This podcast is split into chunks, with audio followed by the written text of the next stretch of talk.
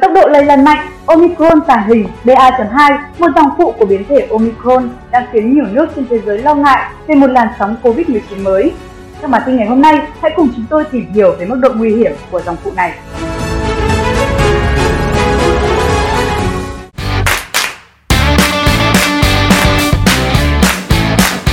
Vào cuối năm 2021, sự xuất hiện của biến thể Omicron đã khiến nhiều nước ghi nhận số ca nhiễm mới tăng chóng mặt Hiện Omicron đang là biến thể chủ đạo lây lan tại nhiều quốc gia trên thế giới. Đáng lo ngại là hiện nay, một dòng phụ của Omicron là BA.2 đang nổi lên ở nhiều nước châu Âu, gây lo ngại về làn sóng dịch do biến thể Omicron có thể kéo dài. BA.2 còn được gọi là Omicron tàng hình, với đột biến gen khó phân biệt với biến thể Delta. So với bản gốc của Omicron là dòng BA.1, Omicron tàng hình lần đầu được phát hiện ở Anh hồi tháng 12 năm 2021. Giới nghiên cứu cho rằng đây là dòng virus corona lây lan nhanh nhất từ trước đến nay. Trong khi một số ý kiến cho rằng dịch bệnh đang gia tăng trở lại là do chính phủ các nước nới lỏng các biện pháp hạn chế quá vội vàng, thì giới chuyên gia dịch tễ học chỉ ra rằng dòng phụ BA.2 của biến thể Omicron đang chiếm ưu thế tại nhiều quốc gia.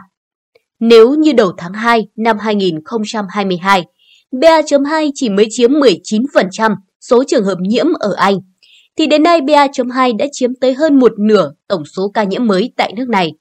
Trong khi đó cũng đã xuất hiện ở Đức, Trung Quốc và Ấn Độ. Tại Đan Mạch, nó đã gây ra làn sóng lây nhiễm mạnh trong tháng 2 vừa qua.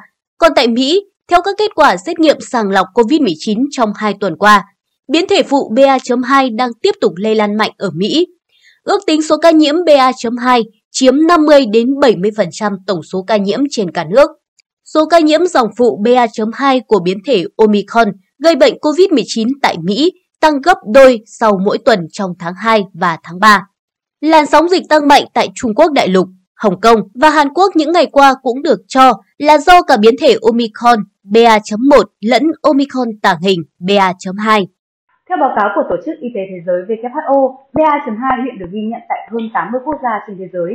Trong một nghiên cứu được công bố vào ngày 15 tháng 2 của WHO cho thấy, BA.2 có khả năng lây lan cao hơn khoảng 30% so với biến thể Omicron gốc, nhưng chỉ có một tuần sau đó, tổ chức này đã đính chính lại. Khả năng lây nhiễm của dòng này có thể lên tới 63%.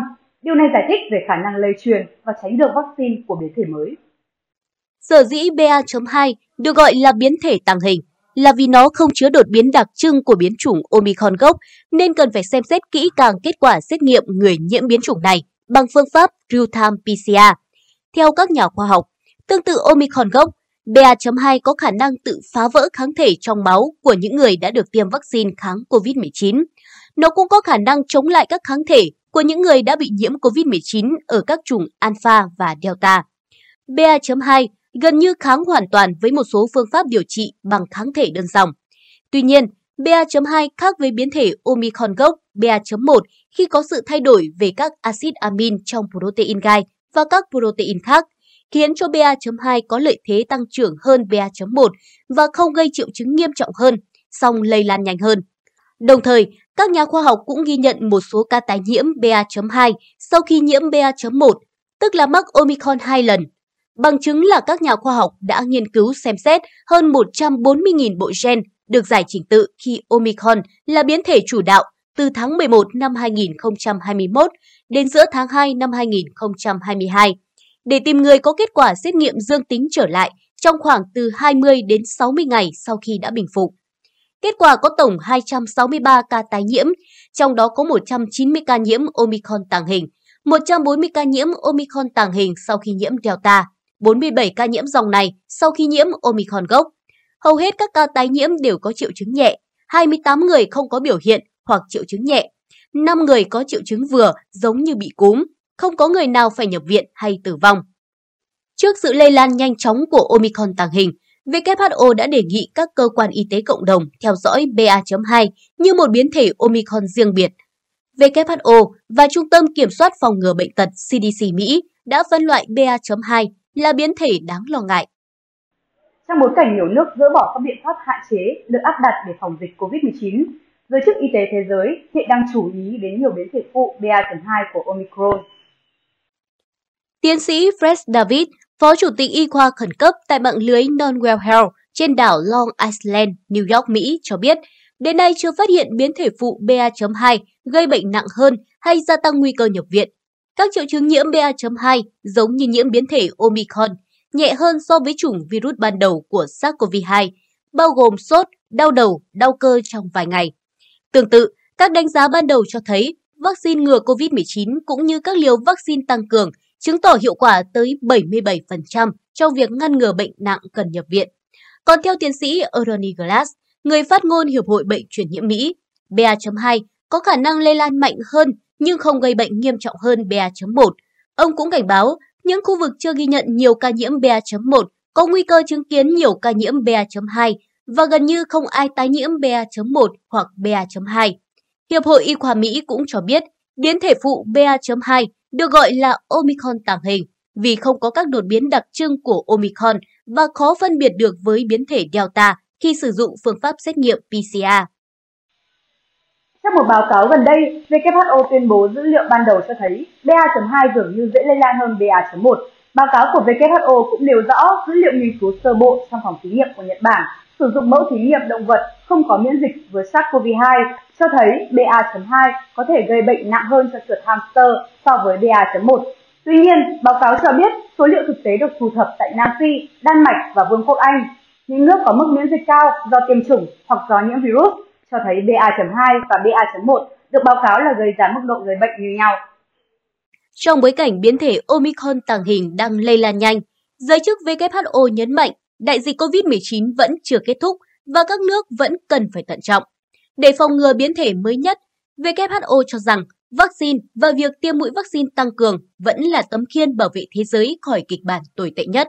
Các chuyên gia y tế khuyến cáo người dân đi tiêm vaccine cũng như tiêm liều tăng cường giúp ngăn ngừa bệnh chuyển nặng cũng như giảm tỷ lệ nhập viện. Chuyên gia về bệnh truyền nhiễm tại Weill Cornell Medicine ở Qatar, Lei Faburata và các đồng nghiệp đã thực hiện một nghiên cứu quy mô lớn dựa trên hồ sơ tiêm chủng và kết quả xét nghiệm virus SARS-CoV-2 đã thu thập từ hệ thống dữ liệu y tế của Qatar. Các nhà khoa học đã phát hiện rằng những người đã tiêm hai mũi vaccine ngừa COVID-19 công nghệ mRNA của hãng Pfizer-BioNTech hoặc Moderna có khả năng miễn dịch hiệu quả trước các triệu chứng do biến thể BA.1 hoặc BA.2 gây ra trong nhiều tháng. Tuy nhiên, khả năng bảo vệ giảm xuống chỉ còn khoảng 10% sau 4 đến 6 tháng.